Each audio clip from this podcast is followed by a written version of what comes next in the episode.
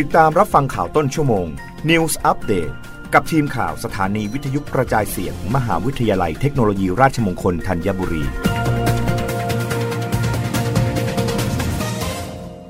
รับฟังข่าวต้นชั่วโมง โดยทีมข่าววิทยุราชมงคลธัญบุรีครับ มหาวิทยาลัยเทคโนโลยีราชมงคลธัญบุรี ร่วมกับ สสว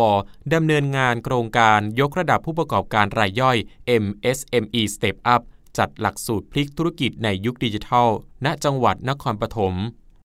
รองศาสตราจารย์ดรสมหมายผิวสะอาด อธิการบดีมหาวิทยาลัยเทคโนโลยีราชมงคลธัญบุรี หรือมทรธัญบุรีเปิดเผยว่ามทรธัญบุรีร่วมกับสำนักงงานส่งเสริมวิสาหกิจขนาดกลางและขนาดย่อม หรือสสว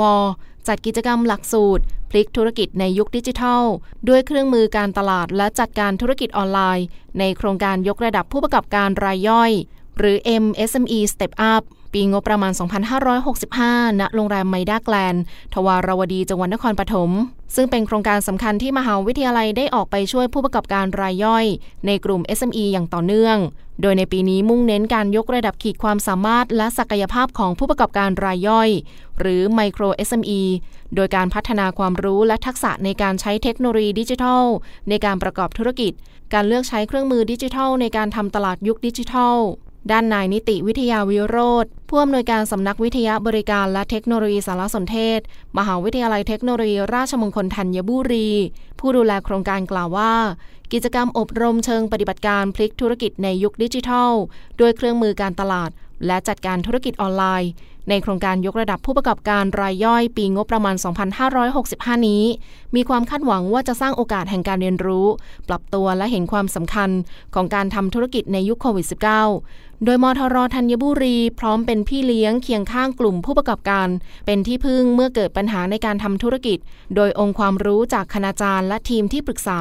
จะช่วยสร้างความยั่งยืนพลิกธุรกิจให้ฟื้นตัวในสถานการณ์ที่เกิดขึ้น พานุมาตรหัตบูรณ์ทีมข่าววิทยุราชมงคลธัญบุรี รายงานค่ะ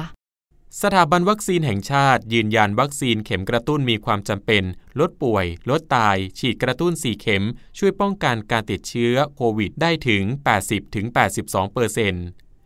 สถาบันวัคซีนแห่งชาติ ระบุการฉีดวัคซีนโควิด -19 เข็มกระตุ้น มีการดำเนินการอย่างกว้างขวางทำให้มีรายงานยืนยันความปลอดภัยและประสิทธิภาพ ของการฉีดวัคซีนเข็มกระตุ้นจำนวนมากจากหลายประเทศทั่วโลก โดยในประเทศไทยได้มีการเก็บข้อมูลเพื่อการศึกษาประสิทธิผลของวัคซีนที่ใช้ในประเทศด้วยเช่นกัน